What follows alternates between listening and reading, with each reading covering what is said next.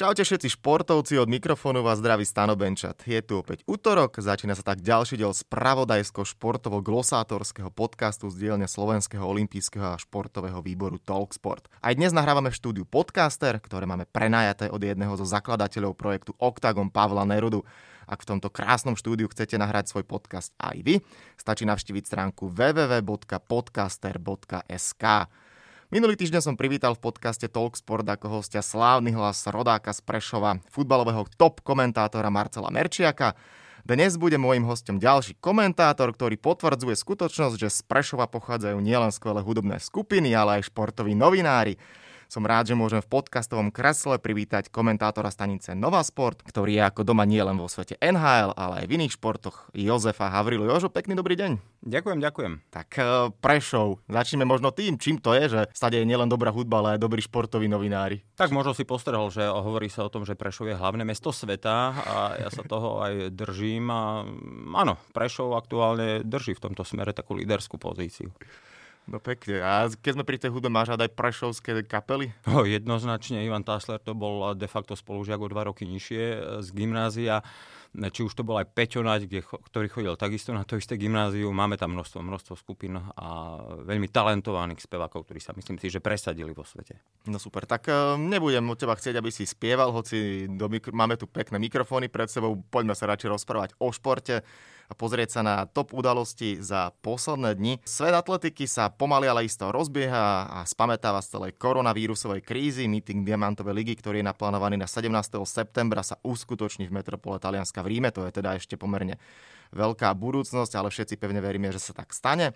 Viacero slovenských atletov už takisto trénuje naplno a provizorné podmienky domáceho prostredia mohli vymeniť za štadióny a prirodzené prostredie pre kráľovnú športov. Napríklad taký Jan Volko, najrychlejší Slovák, sa pripravuje v piatok 5. júna už bude štartovať na mítingu v Ostrave. Pobeží tam 60, ale aj beh na 150 metrov. Potlačenie pandémie a tým pádom uvoľnenie športov nás musí tešiť, pochopiteľne teda aj atletov to teší. Ako ty vnímaš už, že nehovorím, že to máme celé za sebou, ale že naozaj tá situácia je dobrá a aj ten športový život sa vracia do starých dobrých zabehnutých kolají. No, musím poklopať, ako sa hovorí, pretože tá situácia prečila všetky tie očakávania a, a možno takéto pesimistické, ktoré prichádzalo od e, všelijakých šéfov, ktorí do toho videli, ale Našťastie situácia je dobrá, treba si ju udržať a som rád, že sa otvárajú športoviská, že sa začína súťažiť, že sa hrá o góly, o body, o sekundy a že to už má tú správnu tendenciu. Tak verme, že to pôjde smerom hore. Mm-hmm. Keď som spomenul toho Jana Volka, náš najrýchlejší kalanisko, ktorý keď e, zapne svoje motory v nohách, tak mu to ide. Ako tým vnímaš e, jeho kariéru, ako ty vnímaš tohto slovenského, tento slovenský fenomén, môžeme to tak povedať, lebo nie je úplne bežné, že v atletike máme takto rýchleho bežca. No naposledy sme mali Kováča pred 20-25 rokmi, ešte si pamätám na 97. rok, kedy dokázal získať medailu, čo bolo veľké prekvapenie, to bolo v gréckých Aténách. No a som rád, že máme konečne aj dobrého bežca, nielen chodcov, lebo tých máme unikátnych, mali sme aj v histórii, máme aj teraz. Takže bodaj by sa k nemu pridali aj ďalší a ďalší, hoci vieme, že ten atletický svet je trošku možno niekde inde, ale jedna lastovička môže pomaličky prilákať aj tie ďalšie. Presne tak. No tak e, toto nás teší. Čo však nikoho neteší je násilie a zbytočné straty ľudských životov. Na myslím mám teraz e, okolnosti ohľadom úmrtia afroameričana Georgia Floyda, ktorý zomrel po neprimeranom zásahu policajta v americkom Minneapolise. Na túto udalosť zareagovali aj mnohí svetoví športovci. E, v Bundesliga sme videli po gólovej oslave Marcus Thuram z Mönchengladbachu si kľakol na jedno koleno, sklonil hlavu a následne k tomu bol na Twitterovom účte klubu napísaný komentár toto nepotrebuje vysvetlenie a ten odkaz bol jasný. Hviezda Dortmundu Jadon Sancho po jednom zo, zo svojich gólov na ihrisku Paderbornu si vyzliekol dres a ukázal nápis na tričku Justice for George Floyd, teda spravodlivosť pre Georgia Floyda. K celej udalosti uh, sa na sociálnych sieťach vyjadrili mnohé svetové hviezdy, tenistka Cory Gaufová, LeBron James, Lewis Hamilton, ale aj Zdeno Chára. Na to reagoval. Nejdem sa ťa teraz pýtať, eh, čo hovoríš o tom celom incidente. Skôr ma zaujíma, ako vnímaš, keď sa športovci vyjadrujú k politicko-spoločenským tematikám. Nevždy sa to v minulosti aj stretlo s pochopením, viacerí za to mali problémy a boli možno aj za to odsúdení. Tak ako vnímaš túto citlivú tematiku? Ja som veľmi rád, že sa takto prejavili e, v tom pozitívnom zmysle slova, pretože ja som mal možnosť e, cez internet sledovať, čo sa vlastne stalo. Ten 9-minútový šialený krok, ktorý urobil jeden z policajtov. A ja som rád, že šport sa dokáže ohradiť voči nezmyslom, lebo tu treba naozaj zotrieť bielu a čiernu farbu. Tu sa nehráme na farby, ale tu sa hráme na to, kto je aký človek.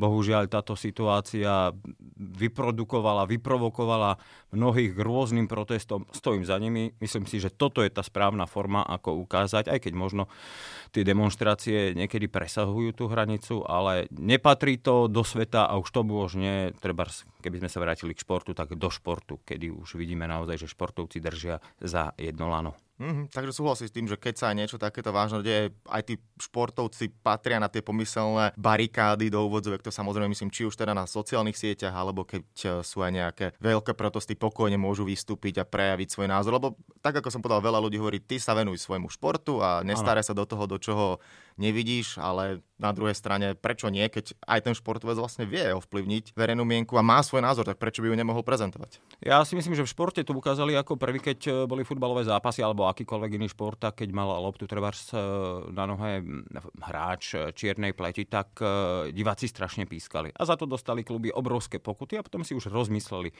či chcú riskovať, že sa na štadión vôbec dostanú. Takže toto je asi tá správna cesta, kedy treba to odsúdiť a aj treba s vysokými pokutami. Ja som rád, že v športe už som také niečo podobné nezažil, ale pamätáme to aj z NHL, máme tam niektorých hokejistov s čiernou pleťou, je tam bučanie, ale už si myslím si, že diváci sa trošku skonsolidovali a začali tolerovať, že nezáleží na farbe pleti, ale na tom, aký je to hráč a aký dobrý je to hráč. Mm-hmm. No, momentálne nič takéto nehrozí v futbalových ligách, keďže sa hrá bez divákov, to všetko je spôsobené opatreniami voči ochoreniu COVID-19. Bundesliga teda je v plnom prúde, tu sme už spomenuli, ale napríklad rozbehla sa aj Česká liga, v nej sa darí Plzni a my sme radi, že pod vedením slovenského trénera Adriana Gulu naposledy si kanonádu futbalistov z mesta Piva odniesla mladá Boleslav po výsledku 7-1. Viktoria vyhrala pod Gulom 6. zápas za sebou. Ako ty vnímaš Adriana Gulu? O ňom sa hovorí ako, alebo teda môžeme ho vnímať ako veľmi progresívneho mladého trénera stále, ktorý pokojne môžem povedať, že mal by byť budúcnosťou slovenskej reprezentácie. Myslím si, že áno, on bol jeden z tých ašpirantov na post, ktorý napokon zobral Hapal, ale ja si Adriana pamätám ešte ako hráča, ešte keď hrával v rôznych kluboch, hrával aj v Trenčíne pred 20 rokmi a už tam ukazoval svojimi organizačnými pokynmi, že on tomu rozumie, on vie, čo ten tým má hrať a bol akousi predlženou rukou. Už tedy sa ukázali jeho obrovské schopnosti. Ja som rád, e, že sa mu darí. Naozaj spomínal si tú fantastickú formu Viktorie Plzeň. E, tam by som ťa len trošku poupravil, bola to už 7 výhra pod jeho vedením, ale to je taká maličká štatistická odchylka. Ale v každom prípade 7 zápasov, 21 získaných bodov, tuším, že 23 nastrieľaných gólov, no fantázia, to je skvelý strelecký pomer a to je vlastne len rukopis tej jeho ofenzívnej útočnej hry, akým sa on prezentuje. Ja si myslím, že to by bola fantastická voľba aj na post slovenského reprezentačného trénera. Mm-hmm. No a ofenzíva, o tu sa v Premier League napríklad starajú futbalisti Liverpoolu, veľká radosť pozerať sa na mužstvo Jurgena Klopa ale nielen na Liverpool, ale na ostatné týmy a všetci fanúšikovia futbalu z britských ostrovov mohli pomyselné šampanské otvárať posledný dňoch. 17. jún je totiž ten dátum, kedy bude reštart Premier League a ja som to aj v predchádzajúcich dieloch podcastov rozoberal, že ak by teda Premier League náhodou bola zrušená, no tak v Liverpoole môžu rozpustiť futbal, pretože keby ten titul nezískali a a nedohralo sa, tak e, je to na dobrej ceste. Dobrá správa teda asi najmä pre fanúšikov a hráčov Liverpoolu, pretože o titul ich e, na ihrisku asi nemá kto pripraviť. Jedine teda korona to mohla spraviť za zeleným stolom. Áno, ako hovoríš presne, lebo Liverpool už čaká na majstrovský titul 30 rokov, to je obrovská doba, to by bola taká malá revolúcia, ale samozrejme v Anglicku to chcú dohrať, aj keby padali žaby z neba, ako sa hovorí. Ja si myslím, že Liverpool stačí, tuším, jedno víťazstvo a môže oslavovať a potom už môže dávať e, priestor aj pre takých hráčov, ktorí si to zaslúžia, ale sedeli a držali iba lavičku, aby neuletela počas počas zápasu. Takže Liverpool zaslúžene hral fantasticky. Jurgen Klopp je tréner, ktorý je mimoriadne progresívny. On to ukázal aj pri pôsobení v Dortmunde. Potom samozrejme hneď prišla ešte lepšia ponuka. A vlastne Jurgen Klopp bol e, tým základným stavebným kameňom, kedy sa Dortmundu začalo dariť, ale to už by sme odbliehali do Bundesligy. Ale urobil z Dortmundu skvelý tým. Tak Premier League bude mať svoj štart a veľká súťaž, ktorá, prvá zámorská súťaž, ktorá ohlásila svoj reštart, je NHL, čo určite teší aj teba ako komentátora tejto súťaže, tak sa na to trošku poďme pozrieť. Presne 75 dní po tom, čo pre pandémiu koronavírusu museli zastaviť sezónu v zámorskej profilige. Prišla teda správa, že NHL bude mať svoj reštart. Pandémia však nedovoluje dohrať základnú čas, pretože sústavné letecké presuny tímov sú vylúčené. NHL pripravila priamo špeciálny formát vyraďovacej časti. V sezóne bude pokračovať 24 najlepších tímov, 12 z jednej aj z druhej konferencie.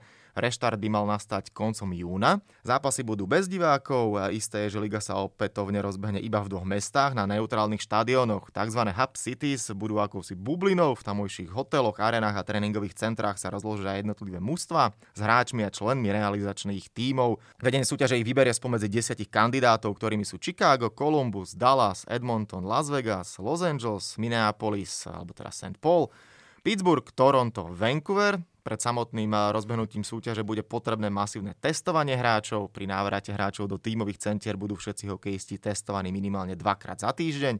Po príchode do neutrálnych miest a spustení ligy budú absolvovať testy každý deň. Test podstúpia každý večer, výsledok sa dozvedia ráno, ešte predtým, ako opustia hotelovú izbu. Ako toto celé vnímaš, e, pred troma mesiacmi by sme to brali ako science fiction a dnes tie opatrenia na jednej strane sú pochopiteľné, na druhej zvládne to celý ten kolotoč NHL, bude to dobré? No pre nich je to obrovská skúška, ktorú ešte nikdy nezažili, pretože NHL sa hrá neustále, nič také nebolo, ak nerátame samozrejme logouty, ale toto už boli e, úplne trošku iné parametre, prečo sa nehralo. No, hovorilo sa o rôznych termínoch návratu, ale skôr sa prikláňam k tomu, že sa začne hrať až na konci júla. Predsa len hráči ešte musia absolvovať nejaké tie, nehovorím, že kempy, ale musia sa dostať do nejakej aspoň požadovanej formy. Nebude to úplne jednoduché je jasné, že 7 celkov, ako si už hovoril, že 24 bude hrať e, to playoff, tak e, pre nich nič príjemné, pretože pre nich sa sezóna de facto skončila v polovici marca a teraz budú čakať na začiatok novej sezóny, ktorá v tejto chvíli ešte nie je stanovená, ale v oktobri to rozhodne nebude, pretože ak si zoberieme, že sa začne hrať treba z toho konca júla, tak e, možno na konci augusta respektíve na konci augusta asi nie, ale septembra, na začiatku oktobra by sa súťaž mohla do, dohrať, takže mm, bude to veľmi, veľmi komplikované, ako to zosúľať. Ale je jasné, že v Amerike musia hrať, pretože už teraz sú tie straty obrovské v jednotlivých kluboch. No, chcem byť optimista, verím, že začnú čo najrychlejšie aby tá pauza medzi novým ročníkom a týmto dobiehajúcim bola trošku dlhšia, predsa len e, sa nemôže hrať hneď. Mm-hmm. Všetci poznáme príbeh St. Louis, tým, ktorý v minulej sezóne bol v januári posledný, napokon vyhral Stanleyho pohár. Toto bude ale ešte asi uh, bizarnejšia situácia, pretože momentálne každý jeden z tých 24 tímov má reálnu šancu vyhrať. My nevieme, v akom e, stave sú hráči, nevieme, kto má akú formu predsa len korona, všetci zatvorení doma, niektorí hokejisti mesiace bez ľadu, pretože sa mm. na ho nemohli dostať. Pokojne nejakých pár kilo mohlo ísť hore. Celkovo tá forma, tam asi hľadať favorita bude naozaj, že hodí 24 krát si mincu a ktorá padne, tak OK, tak tento tým. Áno, presne ako hovoríš, to je taká ruleta, na aké číslo to padne, tento vyhrá. Vieme veľmi dobre, že ten, kto vyhral prezidentskú trofej, čo v tomto ročníku bol Boston, zväčša Stanley Cup nevyhrával hoci Boston má veľa českých hráčov, sú tam slovenskí zástupcovia, z Denovi Charovi by sme to prijali, aj keď teda dúfam, že ešte bude pokračovať, že jedna sezóna ešte ju odohrá v zdraví, ale presne, presne ako si povedal, tam je to lotéria. Kto načasuje tú formu, kto sa v rámci tej pandemickej pauzy najlepšie dokáže pripraviť, aj keď teraz až teraz môžu vlastne hráči vstupovať na ľad a robiť prvé krôčiky a hlásiť sa k nejakému návratu. No tak daj za teba nejaký osobný tip.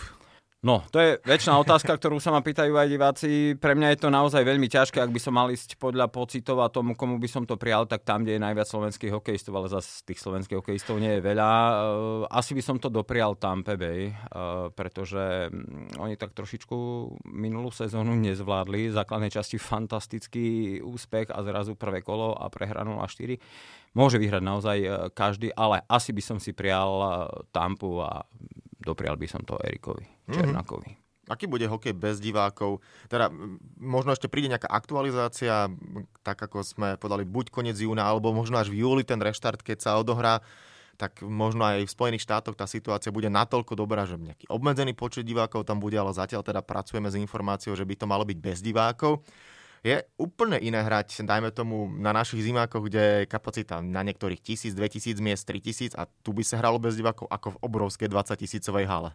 No, pri niektorých zápasoch NHL som ja mal osobne pocit, že tam ani diváci nie sú. Oni sú predsa len takí konzervatívnejší ako v Európe, kde sa fandí po góle. Ďalšia vec je, a už som sa stretol s tým názorom, že sa tam dajú nejaké reproduktory, ktoré budú vyrábať ten zvuk fanúšikov. E, bude to veľmi ťažké pre nich. E, predsa len tá motivácia hráča rastie s tým, ako to vnímajú aj diváci, ako ich podporujú, takže toto môže byť e, trošku väčší handicap. Na druhej strane v tejto chvíli to budú šance pre každého rovnaké v tomto smere. Lebo poznáme, že publikum napríklad v Kolumbuse je úplne iné ako trebárs v New York Islanders, keď hrajú svoje zápasy. Tam diváci ako keby ani neboli. Hm? Alebo na Floride, tam sú ano. konečne starí dôchodcovia, ktorí sa prídu pozrieť. No hlavne tam hala vždy zýva prázdnotou, tam je nejakých 12-13 tisíc e, divákov na zápas a keď si zoberieme, že tá hala pojme nejakých 16 tisíc, tak štvrtina voľných miest, ono to potom sa prejavuje aj pri tom samotnom fandení. Mm-hmm. No základná časť je teda za nami, ovládli ju hráči z Európy. To je absolútna dominancia pri tých uh, pohľadoch na tabulky. Ardros Trophy pre najproduktívnejšieho hráča ide do Nemecka, prvýkrát v histórii Leon Dreisaitl za 110 bodov, Maurice Richard Trophy najlepší strelec, Alexander Ovečkin a David Pastrňák za 48 gólov, takže Rus a Čech. Najviac víťazstiev s brankárom mal ďalší Rus Andrej Vasilovský z Tampy, najlepšiu percentuálnu úspešnosť jeho kraja Anton Chudobín z Dallasu. No a čo nás pochopiteľne môže najviac tešiť, William eh, M. Jennings Trophy, teda trofej pre brankára, brankárov s najmenším počtom inkasovaných gólov si delí duo Tukarask, Jaroslav Halák, takže opäť Európa, Fín a Slovák eh, pre Jara Haláka druhá táto trofej v jeho kariére. Môžeme začať najskôr tou európskou dominanciou. Prekvapuje ťa to, alebo keď si aj mnoho zápasov videl, komentoval, tak je to pekný pohľad na to, že Európania ovládajú všetky tabulky. Na druhej strane možno nejaký signál pre hráčov zo Severnej Ameriky, že už nám tu Európania až príliš ovládajú NHL?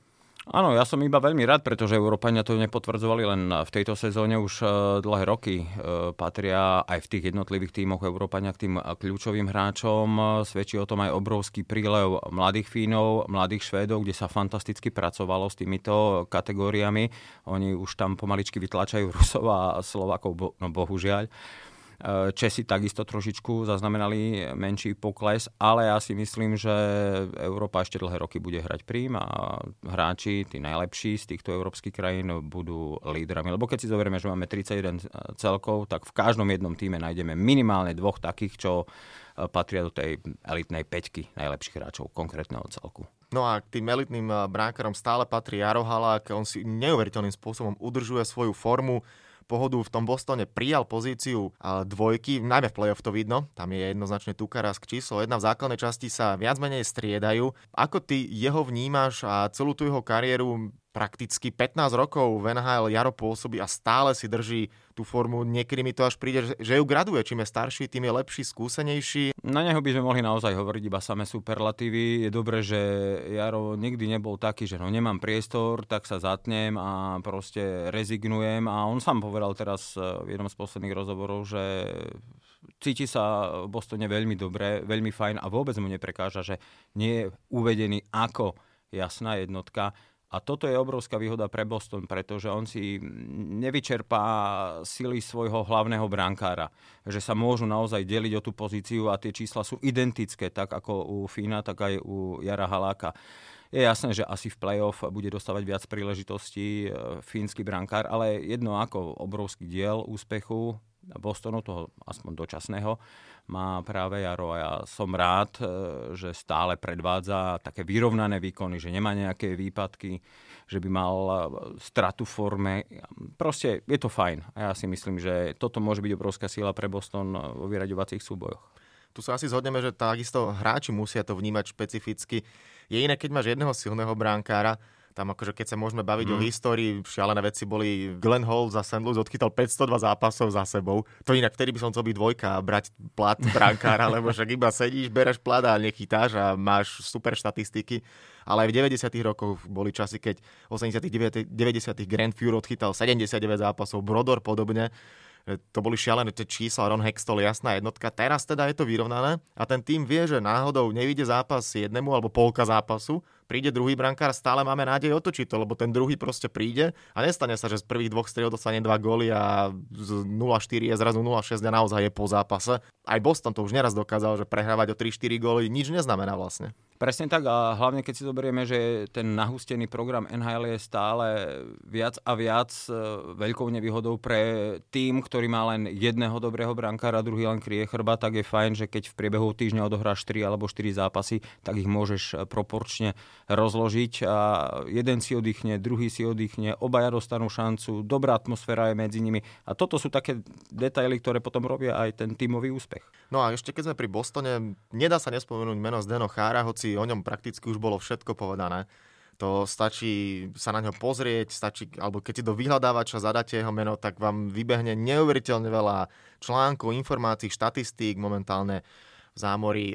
Dokument do Zdenovi pripravený a je to legenda, momentálne najstarší hráč v NHL, stále podáva výborné výkony. Možno aj ty skús povedať tvojou optikou, lebo zápasy Bostonu sa pomerne často objavovali v televíznych prenosoch. Aké to je, keď ho komentuješ, keď sa na neho pozeráš, užívaš si to, že naozaj toto je náš slovenský hráč a tu naozaj každý jeden Slovak musí byť pyšný a hrdý, že Zdeno Chara je od nás, pretože to, čo predvádza, no neviem, či ešte takého hráča niekedy budeme mať. Pri Izdenovi sa ťažko dá odosobniť, pretože ja mám s ním aj jednu takú fantastickú skúsenosť. Náhodou ho, som ho stretol v kláštore pre, pod Znevom a keď som sa pýtal, že čo tam robí, tak vlastne nechcel povedať, čo až potom vyšlo najavo, že on e, časť e, svojich zárobkov venuje pre ľudí, ktorí to nemali v živote jednoduché respektíve nemali vlastnú strechu nad hlavou, chceli sa začleniť do života. Nechcel o tom hovoriť, nechcel o tom písať. E, toto je presne to, čo si myslím, že toto zdobí veľkého športovca. Nepotrebuje sa chváliť aj niečím, čo robí. Robí to nezišne, robí to fantasticky. No a preto práve pred ním by som musel teraz dať pomyselný klobúk z hlavy dole, lebo je to nielen skvelý hráč, ale predovšetkým skvelý človek a o jeho úspechoch hovoriť, to by sme strávili tu množstvo minút. Hmm. Napriek tomu prekvapilo ťa, akým spôsobom sa dal po tej minulé sezóne dokopy, pretože hral do posledného možného zápasu. On mi už pripadal naozaj ako taký pravý vojak vo vojne, doráňaný, dobitý, zlomená čelusť, e, ten pohľad na ňo pred tými zápasmi a špeciálne keď e, dostal tú ranu do tváre a nastúpil potom v Bostone, tak e, aj celá hala viac menej stíchla, keď zrazu na ňo dali záber. A potom obrovská, obrovská emócia, obrovský hukot, a to sústredenie, pohľad na Zdena Cháru, to bolo, že jednou obrovské wow, ja som mal neuveriteľné zimomriavky. Ako možno vnímaš aj túto jeho stránku, že on, on by už pokojne teraz dávno mohol niekde ležať na pláži, oddychovať a nič viac nerobiť. Do konca života je zabezpečený a predpokladám, že aj deti jeho deti.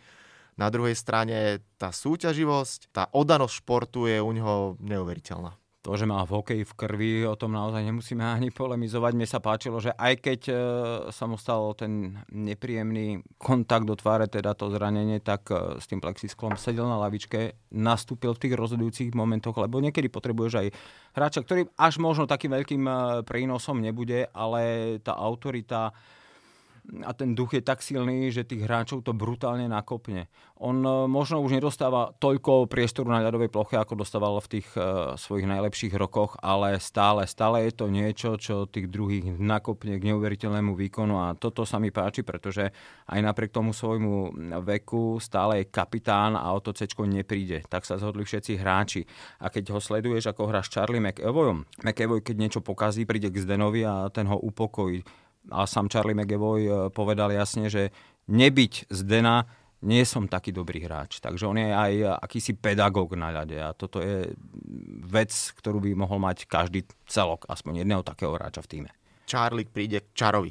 Áno, áno. Charlie príde k Čarovi. Je medzi nimi generačný rozdiel. Jeden má 42, už 43 teda mm-hmm. Zdeno. E, Charlie McAvoy, mladúčky, 21-22 ročný hráč, čiže tam je generačný rozdiel. Napriek tomu im to fantasticky klape. Mm-hmm.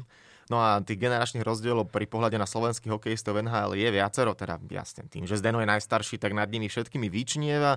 Situácia so slovenským hokejom nie je úplne ideálna, hráčov nepribúda, niektorí sa tak ešte udržiavajú, ale hlavne tí mladí, no spomenul si už Erika Černáka, ten eh, sa výborne etabloval v Tampe. Ešte taký poviem, to meno Tomáš Tatar, ja ho ešte, alebo mnoho fanešikov stále vníma ako toho mladého chalana, ale už tiež z neho je hokejista v najlepších rokoch, aj to potvrdzuje, mal, mal dobrú sezónu, teší sa na playoff, Montreal sa dostal vlastne ako posledný tým do, do toho, eh, nazvime to, toho improvizovaného playoff, tak eh, možno Solko aj k nemu. Tomáša Tatara mám veľmi rád, lebo mal som možnosť pred dvoma rokmi uh, sa s ním stretnúť, uh, pripravoval som taký jeden uh, rozhovor s ním a Tomáš je veľký dobrák a asi by som mu ten úspech doprial, aj keď sa možno čakalo, že keď prešiel do Vegas v rozbehnutej sezóne z Detroitu, tak že niečo by Golden Knights mohli dosiahnuť po tom, čo dosiahli rok predtým, keď sa dostali až do finále. Ale veľmi mu ten tým nepomohol. Tam nebol ten pravý Tomáš, akého sme ho poznali, aj pre toto vykúpenie, ako sa hovorí z väznice Shawshank, tak prišlo, išiel do Montrealu, ale Montreal má aktuálne celok, ktorý stojí na troch, štyroch hráčov. Našťastie jeden z nich je Tomáš bude ešte trvať. Ale Montreal teraz môže prekvapiť, my sme sa o tom bavili, že teraz je de facto každý celok v pozícii takej, ako aj ten najlepší celok. Tu sa ukáže, ako je tá forma našteľovaná a verím, že Tomáš Tatar svojimi skúsenostiami by to mohol teraz e, potvrdiť a pomôcť Heps. Viem, že majú Pittsburgh e, v tom e, kvalifikačnom kole. Bude to ťažký, ťažký súboj, ale držím Slovákovi palce.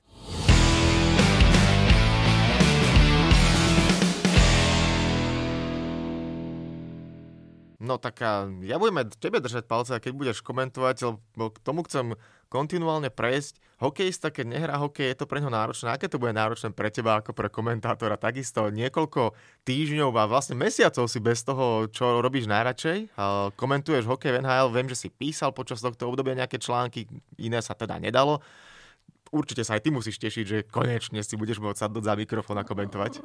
Asi áno, teším sa na to, aj keď e, vždy, keď prídeš po nejakej dlhšej pauze, tak sa dostaneš do toho správneho modu, tak to potrvá, ale tak e, chodím vám na balkón, komentujem si dopravnú situáciu na ihrisku na ulici, takže nemal by to byť problém, ale predsa len aj tie týmy budú úplne iné a presne taký istý bude aj komentátor. Kým sa do toho dostane, čo, človek musí teraz poriadne a pozorne sledovať všetky tie informácie, ktoré sa dejú, pretože nesmiem nič ponechať na náhodu, ako sa hovorí. Takže aj tá príprava podľa toho prebieha.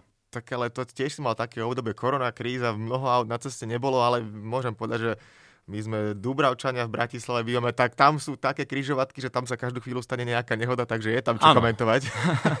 áno, no, nie je to možno príjemné, ale áno, u nás sa niečo stále deje. Takže... Tak my sme taká olimpijská dedina, zase máme zimný štadión, máme plaváreň, e, teda kúpalisko, čiže my by sme mohli pokojne aj olympijské hry zorganizovať v našej mestskej časti. No, tak uvidíme, či sa bude niekedy písať, že čo sa v Bratislave zorganizovalo. tak eh, poďme ale sa možno trochu porozprávať aj o tom celom období. Viem, že ty si komunikoval s mnohými slovenskými športovcami, ako vnímali celú situáciu, aj eh, do zámoria si sa spájal. Tak eh, aké to bolo pýtať sa Slovákov, alebo teda celkovo športovcov, ako vnímajú celú situáciu a nebaviť sa s nimi o góloch, bodoch a sekundách, ale možno o tom, ako pozerajú štatistiky, ako sa chránia, boja. Obrovská neistota. Čo bude, ako bude, predsa len v zámori to nevyzerá vôbec, ale vôbec dobre a tie čísla neklesajú, čo je veľmi negatívne, pretože zatiaľ čo v iných krajinách to ide smerom dole, tak v Spojených štátoch alebo aj v Kanade je situácia veľmi zlá.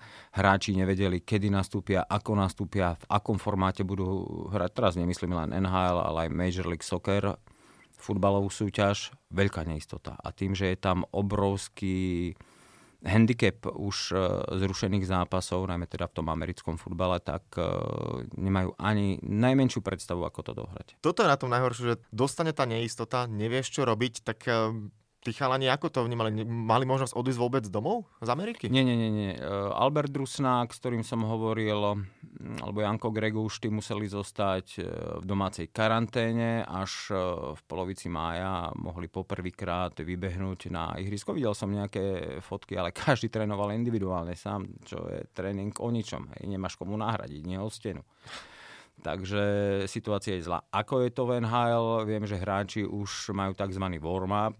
Každú chvíľu by sa mali znova presúvať do Ameriky, ale takisto zatiaľ vieme, ako by to malo vyzerať, ale neviem si to v živej e, predstave premietnúť v hlave, že kedy sa naštartujú, ako sa naštartujú, ako to potom bude fungovať na ľade. Predsa ale nemôžu trénovať 20 hráči naraz. Viem, že to bude po skupinkách, najprv 4 a potom 8, ale potrvá to. No potrvá aj to, kým sa celý športový svet dostane do tých eh, normálnych kolají, tak ako to bolo predtým, pretože všetko sa posúva, alebo mnoho podujatí je zrušených. A to hovoríme aj o tom najväčšom, ktorým sú, ktorými sú olympijské hry. A ako si aj ty vnímal tento gigantický kolos preložený na rok 2021?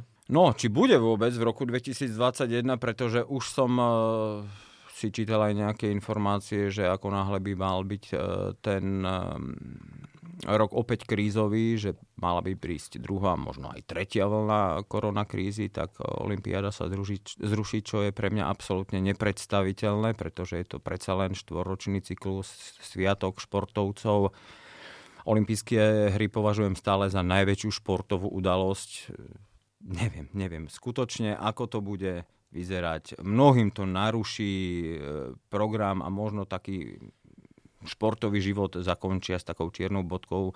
Mám na mysli Mateja Tota, ktorý chcel končiť svoju kariéru práve touto olympiádou. Ešte to teda prehodnotil aj na tlak svojich fanúšikov, možno rodiny, že ešte sa teda zúčastní v roku 2021, čo by som mu veľmi prijal, pretože je neskutočne sympatický športovec. A ak by sa táto olympiáda zrušila, tak to je taká malá športová tragédia aj pre neho.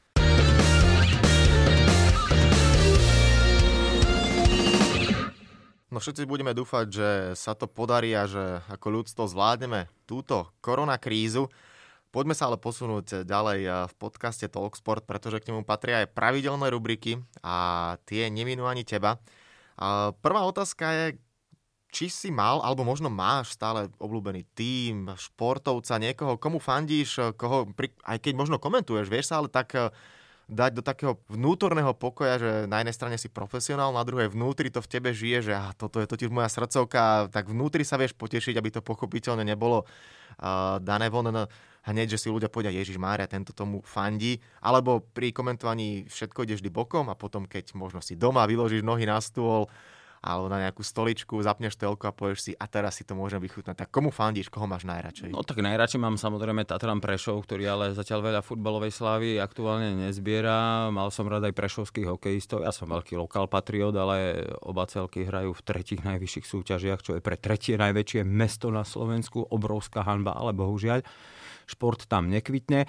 A ak by som sa potrel do tých e, zámorských parametrov, či už je to NHL, či už je to Major League Soccer, alebo aj francúzska liga, tak tam nemám žiaden obľúbený celok. Ako je mi sympatický celok stampy, ale to sú len také záležitosti, ktoré nemajú nejaké viazanie na nejaký ten zážitok. Proste im fandím, chcem, aby to dokázali tak, ako to dokázali pred 16 rokmi, keď sa dostali do finále, ale fandím, fandím dobrému športu. Keď komentujem, tak sa stane niekedy, že keď je nádherná akcia, tak uh, tie emócie prejavujem hlasnejšie tak, že ani decibely nestíhajú tých 120 a vtedy si aj nejaký ten divák možno spraví názor, že fandím tomu, tomu nemám. Naozaj nemám. Nefandím Barcelone, nefandím e, žiadnej reprezentácii, tak ako moji kolegovia, treba z Brazílii alebo tak. Nemám. Nemám skutočne obľúbený celok, obľúbený reprezentačný tým a doma šport vôbec nesledujem. OK, tak ja ešte pri tom Prešove, vy ste mali fantastické názvy v hokeji. Nie, najskôr to boli lietajúce kone a potom ano. Penguins.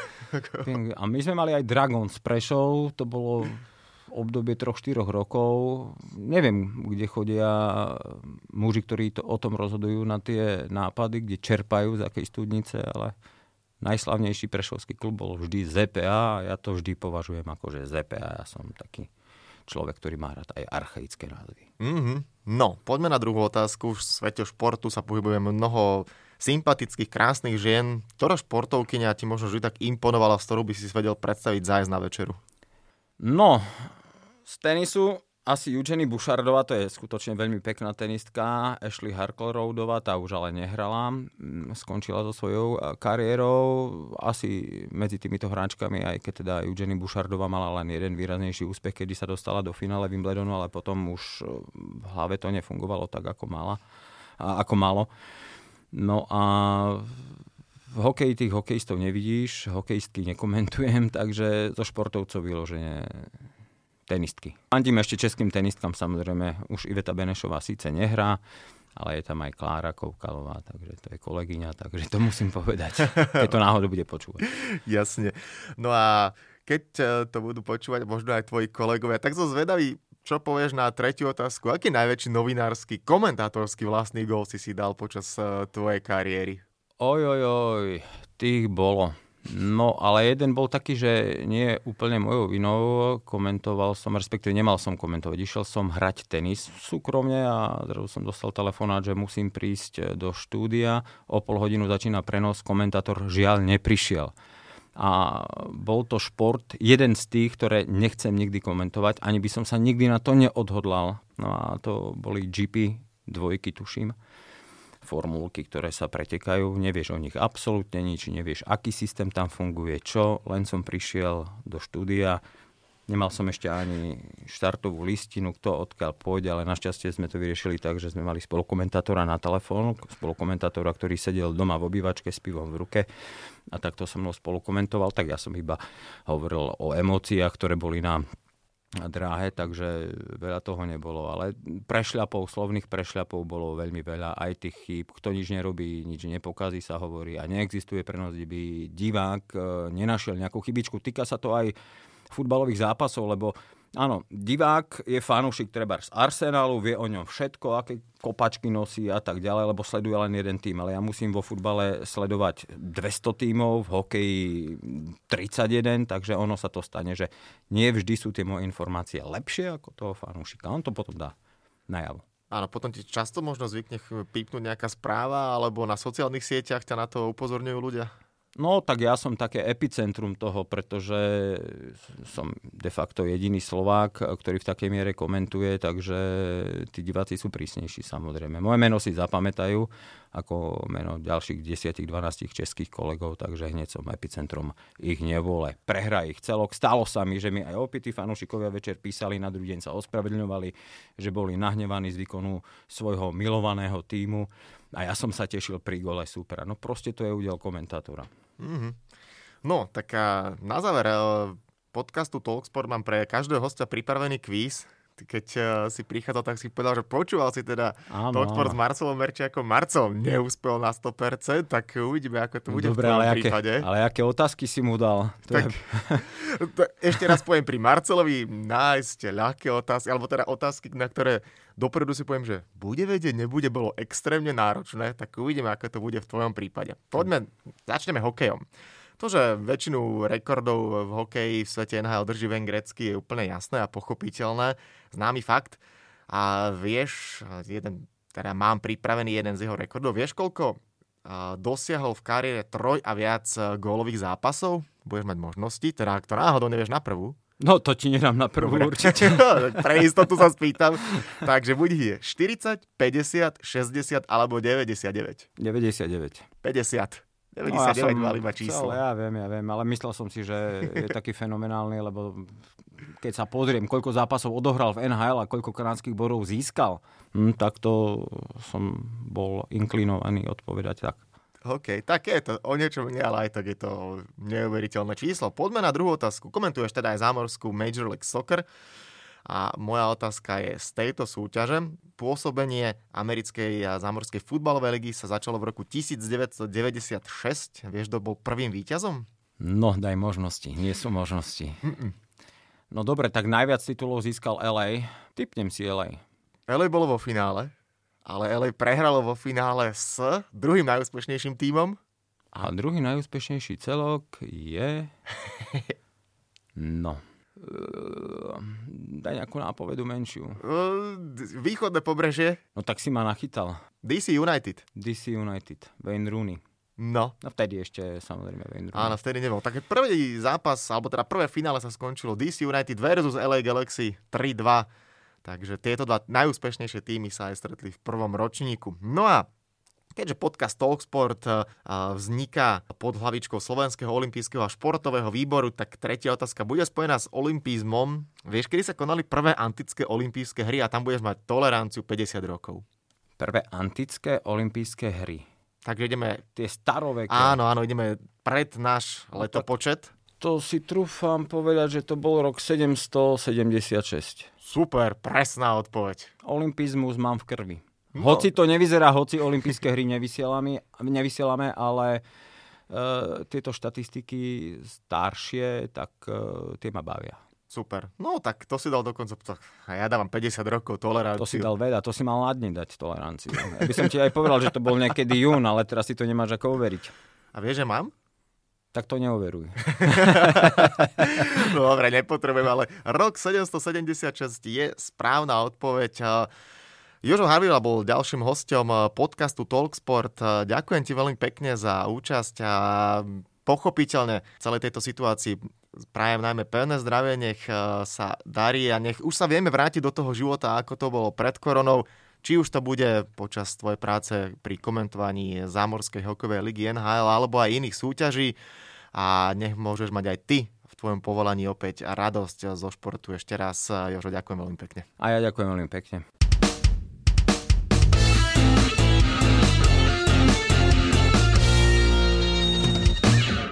Tak a to je na tentokrát všetko. Dúfam, že sa vám náš podcast Talksport páčil. Prihláste sa na jeho odoberanie vo svojej podcastovej mobilnej aplikácii na platformách Google Podcasty, Apple Podcasty a Spotify. Podcast môžete podporiť tým, že ho odporúčite niekomu z okolia, alebo náš podcast ohodnotíte na Apple Podcastoch, veľmi nám to pomôže. Všetky podcasty Talksport, ako aj olympijské podcasty nájdete na stránke www.olympic.sk lomka podcasty. Svoje postrehy, názory na aktuálny podcast mi pokojne napíšte na môj mail stanobencat.gmail.com Vo štvrtok vás znova rád privítam s olympijským podcastom.